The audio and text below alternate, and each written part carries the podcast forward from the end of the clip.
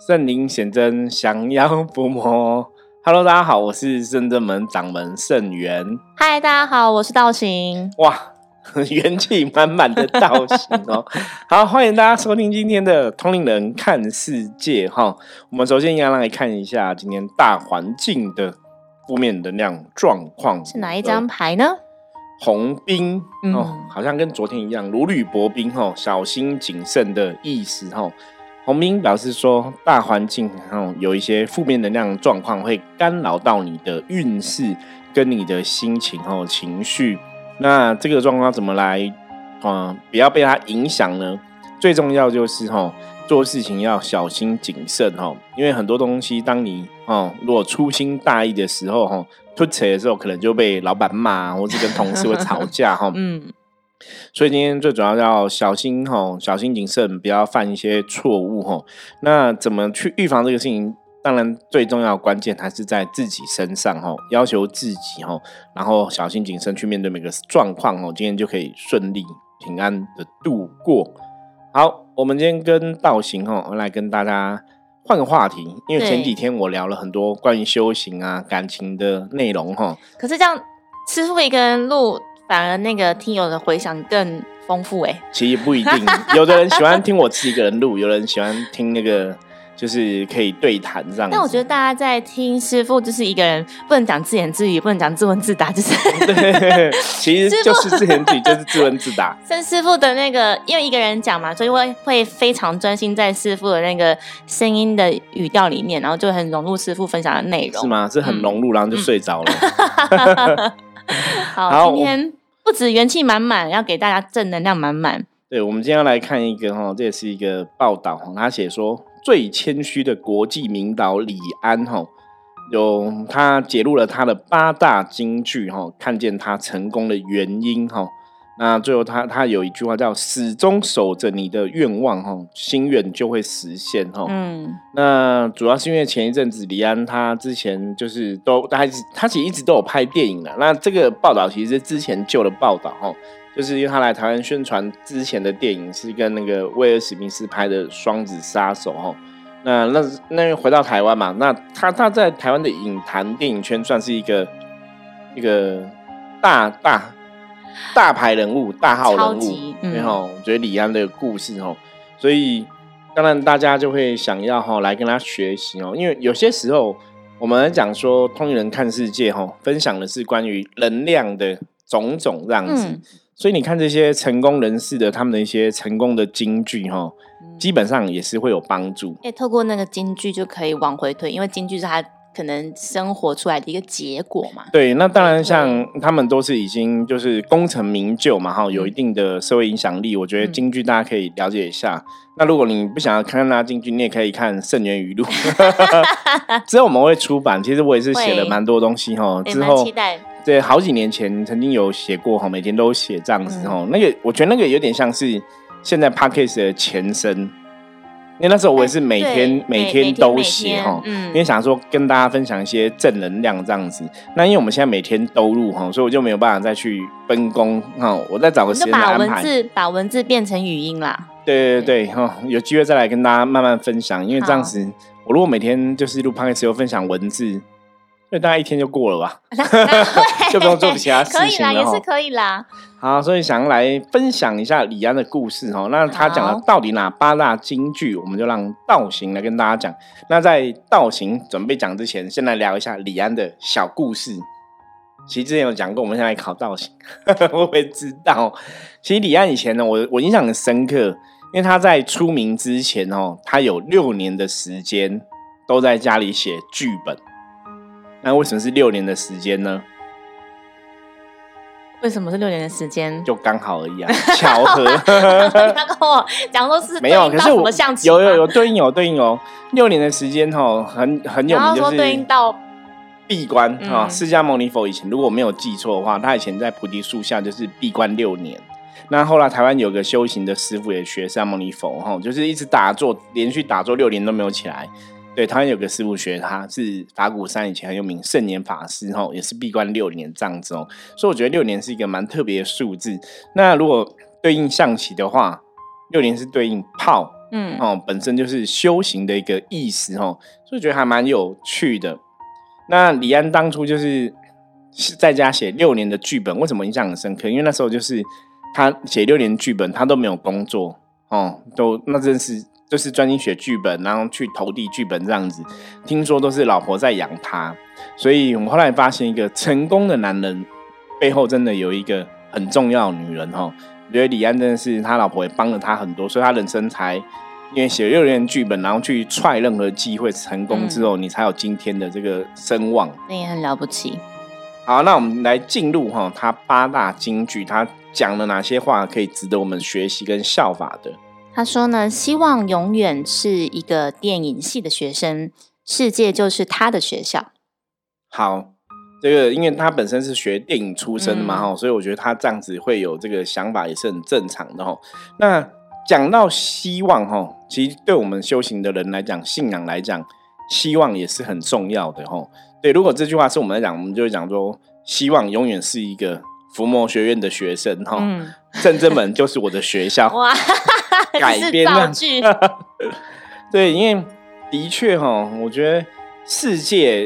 界就是都可以学习的，在世界的各个角落，万事万物啊，对，都有希望哦。只要你用个正面的角度看，所以这句话其实透露出来，就是你要心存哦，任何事情都有希望，不要把自己觉得说好像不行了啊，放弃了啊，我不可能了这样子。但我觉得师父有趣的是，我觉得师父的断句是讲希望，但我觉得搞不好他另外一种双关的含义是，他也希望就是他自己期许自己，就是一直求知。然后不断学习，活到老学到老的那种精神。我觉得这也有可能。对，那就看你怎么去理解这样的东西因为世界真的就是一个学校一样没有错。就是你如果真的愿意去体会，愿意去学习，你也发现人间处处都有值得你学习的地方，都有值得你珍惜的地方。那接下来第2个分享的是，如果能够看得更清楚，荧幕上的故事就会成为观众自己的。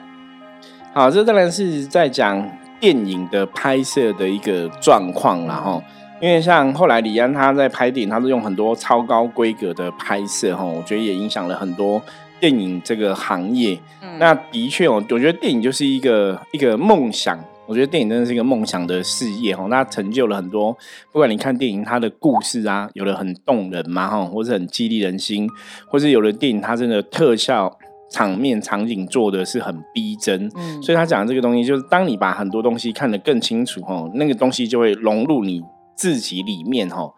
觉得他都会带起，就像先驱一样，可能前面做的会很辛苦，但后面的后辈就会跟进。对，那如果这个东西我们要套进修行，要来怎么领悟这样的事情呢？对，靠近修行，让大家有再思考一下嘛。对，我们给大家想一下，想个1分钟。这边要进入广告是不是？好，他说如果你可以看得更清楚，荧幕上故事就会成为观众自己的。其实我觉得这个东西在修行上面来讲，就是觉察跟关照。因为一般我们常常讲说修行是这样，你要去觉察嘛，你要把很多东西你要搞清楚。今天我举个例子，像我们在象棋占卜，为什么我们圣真门会以象棋占卜为主要的一个占卜的工具跟方式？其实它也是帮助我们去把事情给明白的更清楚，厘清。对，因为当你可以觉察出来，你可以关照出来，你可以知道这个事情真正的样貌，你看得更清楚，那当然你就可以去针对问题来得到一个更好的解决。就像刚刚听师父这样讲说觉察跟关照，我有联想到另外一个是同理心。对，就当你可能看到真正的人事物发生在你周遭，但你可以透过这样的事件一同去学习。如果今天你也去感同身受，然后或者是如果一样的状况发生在自己身上，你会怎么样去处理跟面对？对，就自己要把自己带入那个情境中啦。所以如果说从他像在讲电影的角色里面的故事的话，观众会把自己带入这个电影的主角嘛，那一样你在经历这个故事当中，其实你是可以去学着主角去经历跟学习。我觉得它也是一个历练呐，哈。就像我觉得这个讲得很有趣哦。为什么今天可以跟大家分享李安的这个八大金句哦？我们常常讲说，人生如戏，戏如人生。那像我们在讲修行的部分啊，我们说修行来到地球啊，其实你就是在扮演一个角色。对，你这辈子的姓名，这辈子的家人，他可能就是你就是一个电影主角，这就是一个角色，所以你在经历这个角色的一切，透过这个角色去学很多东西，去经历很多东西，我觉得那个跟刚刚提到的部分也蛮像的，对，蛮雷同的。好，接下来第三个是始终守着你的愿望就会实现。好，我想这个始终守着你的愿望就会实现哦，这个一样从修行的角度来讲，就你想要走到哪里，你一直有这样的一个心愿，它最终必然会成功。所以我们之前有好几集跟人家分享过，其实你要做什么事情，一个念头起心动念是容易的，但是你要去做反而困难，同时你做的要够长够久，你愿意坚持又是难上加难。对，可是你有办法一直守着这个愿望，表示说你是真的很想达到这个目标，你是发自内心的很想要朝这个目标前进。的确，因为你真的要很想它才会实现哦，所以始终守你愿望才会实现。重点是因为你相信你会实现，有时候从另外的角度来讲哦，就因为你相信会实现，你也才会守住啦。不然很多人常常会觉得啊，没可能，你知道吗？就先自己自打嘴巴哦，就觉得说不可能实现，或是内心有一些比较负面的想法的时候，我跟你讲，就算你觉得啊，你好像有守住你的愿望，没有，其实你是充满恐惧的啊，那个愿望它也不会被实现。因为像刚刚师傅讲说，他在写那个剧本长达6年的时间，其实那段时间我觉得做很多时候，那些别人虽然会给你加油跟鼓励，但其实你还是自己一个人得去完成，所以有某一层面其实你是很孤独，或者甚至是很高冷，就是你知道吗？就是曲高和寡，或者是你是自己就要得去完成这件事情。对，但那种就是心里面的感觉大概只有自己知道，你有办法去撑过那段时间。对，我觉得在是这样，其实对应到修行也是这样子啊，就是别人点出，比如说师父点出了你的问题，那你知道怎么样改进跟改变，那点出来之后要不要改是自己得去面对嘛。对，可能有时候是讲自己的脾气啊，可能要修啊，或者是讲自己行动力比较弱啊，或者是你讲人和的部分要调整啊，或者是你要更有同理心、大悲，就是要感同身受等等，这一些你知道，但是你要去做，其实是困难，甚至你要去跨越你的贪嗔痴、你的各种障碍，你要提出很多勇气等等，要去做。其实，对别人怎么跟你说，你加油努力，但最后还是回到自己的身上。其实修行也是这样，就是师父带进门修行都是在个人，即便你今天是同班同学，你最后毕业了要去什么地方工作，都还是靠你自己的努力啊。所以我们常跟大家分享说，你真的要去了解自己啦。其实很多的问题最后都是回到自己身上哦。要了解自己，你喜欢的是什么，不喜欢的是什么，你的愿望是什么，你想要走到哪里去哦。因为这个东西一定要搞清楚，因为你会发现最终成就一切的还是你自己哦。你说在这个过程中，不管是所谓的神佛，或是我们圣真门的这些老师，然后一样，我们都只是可能只是帮助你的一个助力哦。所以最终是你自己有没有决定你的方向哦，你才会走到那个目的地哦，这是非常重要的。好，我觉得这第四句蛮不容易的。他说，这世界上唯一扛得住岁月摧残的就是才华。对，我觉得他这边的金句哦，感觉上不知道是不是这个记者哦，文笔真的很好，还是说是英文翻过来？我这样是听得出来吗？听得出来。我觉得他写的，大家真的要动脑筋想一下，不然你可能看不懂哦。我就觉得这个记者蛮特别的哦。反正基本上来讲，我觉得他讲的这个意思哦，世界上唯一扛得住岁月摧残就是才华，就是说才华它是不会消失的哦，就是不会随着时间哦，你的才华会越来越被磨损哦，它可能随着人的年纪越大，或是人类哦，你在经历人生的历练更多。比方说提到李安嘛，他人生历练更多哦，所以他更可以把他的电影导演的才华发挥得更好，他可以做出更多的好，拍出更多的好电影哦。我觉得他主要在讲这个意思，这样子哦。我提到圣元，然后就可以想到伏魔师这样带领圣真门走过20个年头。我们也是期许自己有这个才华，那的确这个才华是可以随着岁月去累积出来。其实我们圣真门现在也是啊，哦，我们生存现在第17年嘛，也是随着时间累积了很多东西嘛，哦，所以我们才有办法在 Podcast 上面来跟大家分享我们所见所知还有所闻嘛。对，也是希望培养更多的伏魔师。对，那也希望大家对修行信仰，哦，神佛的一些道理，哦，甚至我们除了这个能量世界都可以有一个更清楚的了解跟认识，哦。对啊，其实我们这样录这个 Podcast 真的很不容易，我们就是一直在传递正确的知识给大家。因为我觉得这个非常重要，哦，因为小时候其实我们都接触拜拜啊，你也接触信仰啊，可以前常常都被人家讲说啊，这就是迷信啊，这个就是怪力乱神啊。可是明明在我们的接触中，因为我都知道每个事情都有它的一个道理，也有它的一个逻辑，它不有迹可循的。对，它不是真的只是你用4个字叫怪力乱神就可以带过去，不是那么简单。那什么大家都会有这种偏见或是一些负面的看法，或是一个不正确的看法，对，或者其实他是没有理解，然后觉得敬畏，所以就觉得啊，那个怎么样啦？这样。对，我觉得道行讲的蛮正确的，我觉得没有理解是一点，那另外一个就是真的不懂。嗯，因为很多人真的不懂，所以你就用自己的角度去解释很多东西，可是你就是因为已经不懂了，你怎么解读基本上来讲都是错误的几率比较高，因为你真的不了解嘛。所以很多东西这个就是一样啊，今天你在学校学数学算术，你如果没有背过99乘法表，你不知道比方说1×9等于9，你不知道这个东西是怎么来的，那你就自己讲说没有，我觉得1×9等于7，为什么没有，为什么我就是觉得这样子，那你这个就叫什么，这个就是真的你们就是没有智慧，就是无明，你懂吗？就是你不懂你又装懂，所以你就会产生很多的错误，嗯，那在修行信仰这个东西来讲其实也是这样子，我们很不希望大家是因为你不懂所以你去批判这个东西，因为其实很多人，我们像现在真的网络有一些酸民啊，或者有很多人在看这些神佛的东西啊，那的确里面有很多是光怪陆离的，的确里面有一些我们自己的判断它未必是所谓的正神，就像之前通灵少女索菲亚也讲过嘛，她说台湾的庙没有神都是鬼，那你要去了解她讲这句话背后的意思，或是说为什么她会这样认为，那搞不好她讲的是真的，啊，这也是有可能，或是搞不好她讲的只是一部分的现象，未必代表全部，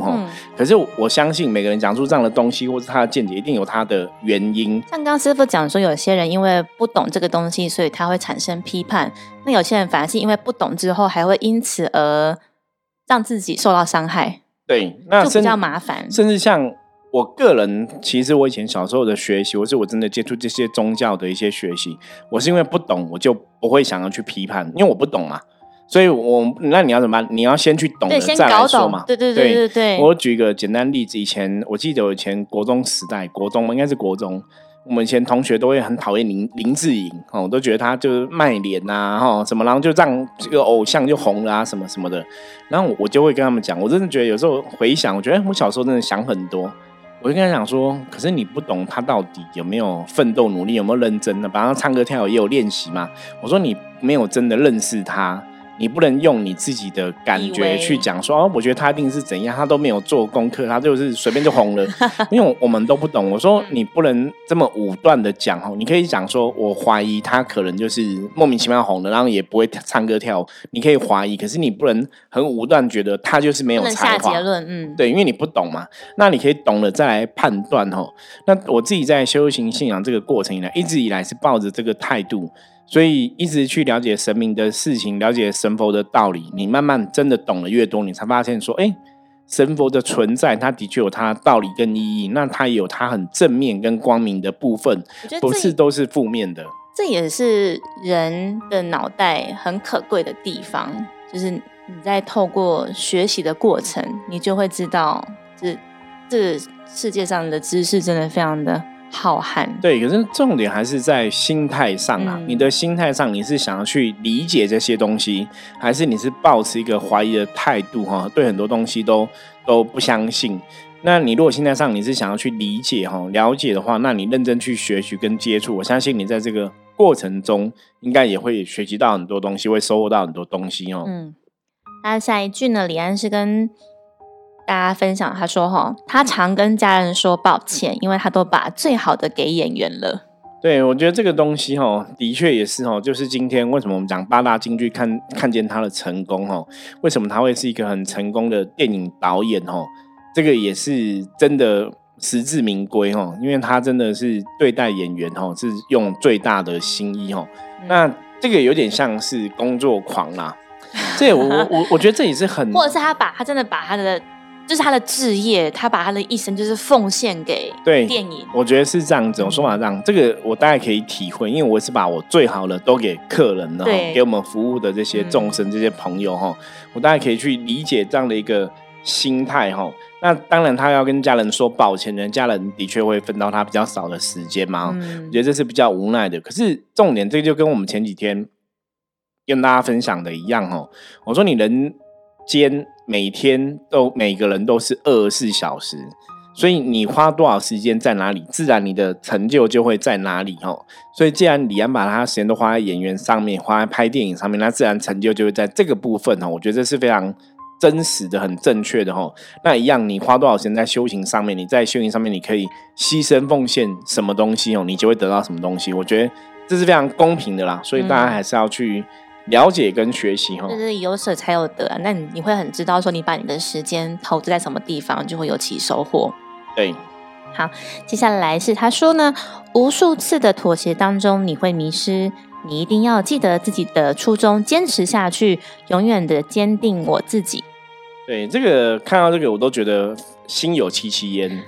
都好像在讲我的故事一样。你是要哭了吗，师傅？不会，就是一定要坚持自己的初衷啦，因为你坚持初衷，坚持做自己，你才会成功。师傅的那个《弟子规》真的写得非常好，就是道心坚定，莫忘初衷。因为他说无数次的妥协当中会迷失自己那基本上真的是这样。因为我以前的个性道行应该也知道，其实很多圣人们玄弟都知道，我以前的个性还蛮容易妥协的。就别人说好，那不然就这样子好。对，我就会很容易接受别人的意见跟看法。可是后来我发现说，真的，你真的会迷失自己，你变得什么都不是。所以后来我就坚持我自己的想法，不到处去无数次去乱妥协这样子那你坚持自己的想法之后，圣人们才开始蓬勃发展啊！我觉得这个东西很玄因为我们也曾经很多人给我们很多意见指教啊，对，可是很好玩现在有些人给我意见或指教，我就说跟我讲说，甚至是我觉得你应该怎么做你知道我都怎么回答吗？我说我跟你讲，你去开一间庙，然后利益众生，对，你去做看嘛，你成功了我再跟你学不然你给我指教我不会相信而且我其实在这条道路上面来讲，如果从接触修行到现在已经快30年了我不敢讲很长，可是30年好歹也是一点点时间吧，还是有一个累积吧因为有些刚出道的朋友，因为都看我很年轻嘛，因为我看起来比较娃娃脸一点。但师傅你60岁应该还是这样，70岁应该还是这样，对，都觉得我很年轻就想说你可能都不懂嘛我之前遇到一个年纪比我大的一个大姐她也是开庙做供住这样子她可能才接触修行大概5-6年而已然后就做供住我问他说为什么你要做供住，他说因为原来庙就是有一些问题，他们就是没有在那边修，那他就想说他出来自己要修怎么修，他就自己成立一个庙，因为他事业还蛮成功的，有一定的经济能力，那就成立一个庙就这样修，然后他就给我指教说那大姐跟你讲你要怎么做，然后我就看到他就很傻，就说我好像开了好多年了呢，就是你是我一个，如果以时间来讲你比我还晚接触到，而且我是以前接触到我就很认真在学习很多东西，那很多的神明的信仰道理什么或经咒你干嘛念的什么东西都没有我多然后他就用那种大姐的口吻我教你怎么做然后我就会觉得哇真的很多人也是蛮特别应该是那个你们的那个衡量的基准不一样，他可能是以他那个在社会中打滚，对啦，也许是，或者是他的那个收入来看，这样对。可是他这个的，可是我常讲说，你想成立一个寺庙，成立一个公庙殿堂他绝对不是做生意，他的确是在服务众生所以你不能用做生意的手法看说你要怎么经营庙宇这一件事情那甚至讲一个现实的，就是你今天可能也是还在学习，你可能也都还没有真的跟神明有所连结。那我们的确有神明的师父，有神明的感应，有神明的通灵，神明跟我们有很多连结在教导我们事情。那我今天一定会听我的神讲，我怎么可能去听你一个搞不好只是一个新认识的朋友跟我分享，因为这也很怪，就是想说我自己有家里有长辈爸爸妈妈跟我讲话我都不听，然后今天突然认识一个大姐，你又听她讲话，就觉得她讲一定是对的，我觉得这也很怪嘛。但我觉得这也蛮考验师傅的定性够不够，会觉得啊，对，有一个好像社经地位看起来比较高的前辈，就是年纪上的话，对，但是虽然可能在庙宇里面的那个经历比较之前，对，但会不会因为他这样子一讲，然后我们就对，那我们就应该要改变我们的方针，然后怎么样？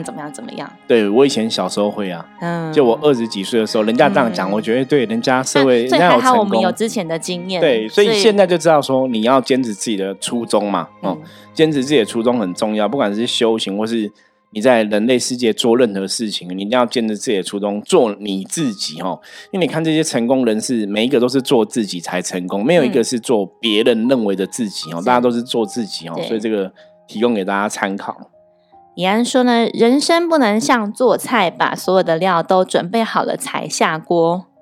好，我觉得这句话讲得非常好，因为很多人呢，前几天我们有分享到，很多人都说，甚至我觉得我要修行，可是呢，我现在小孩子还小，对，我现在还有事情要忙，等我忙完我再来修，现在事业正有成，对，等我准备好我再来修，就是一样啊，人生不能像做菜，把所有料准备好才下，因为你永远不晓得什么时候叫准备好，所以你永远下不了锅，你永远就没有一个美食出现所以很多事情为什么人家讲说活在当下，是啊，你当下要做，你就赶快当下尽一切最大努力把这个事情完成。你看我们这个电影世界哈，从之前的不管是李安拍的一些电影，或是像之前魔戒我想我们最近那个阿凡达第2集要上了，那都是一样，你如果等他们准备好再来做，我跟你讲非常期待，搞不好一辈子没有，因为魔戒以前他当初在拍的时候也是边拍边准备，边拍边谈很多东西那他是一次就拍3部，他不是分3年拍只是说他上映是慢慢上映，因为要特效啊什么的所以有些事情的确不能说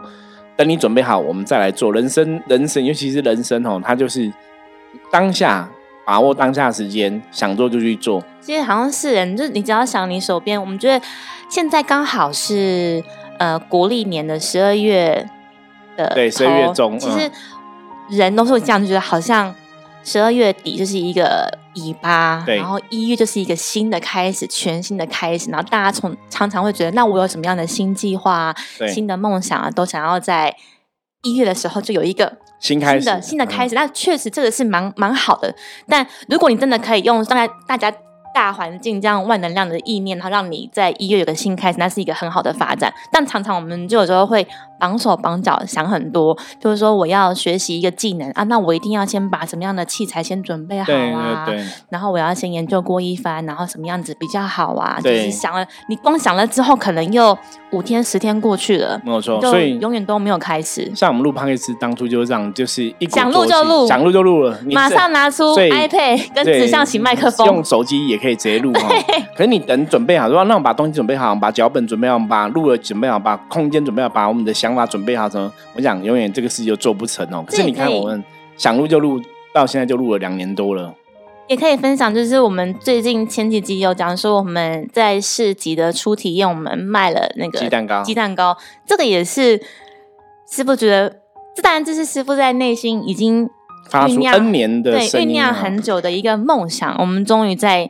这个年度把它实现，然后那时也是觉得说，对，我们就一鼓作气吧，就虽然已经很忙了，想做就做，你不要想太久，对，就即便已经很忙，那还是就得就做吧。就做了之后，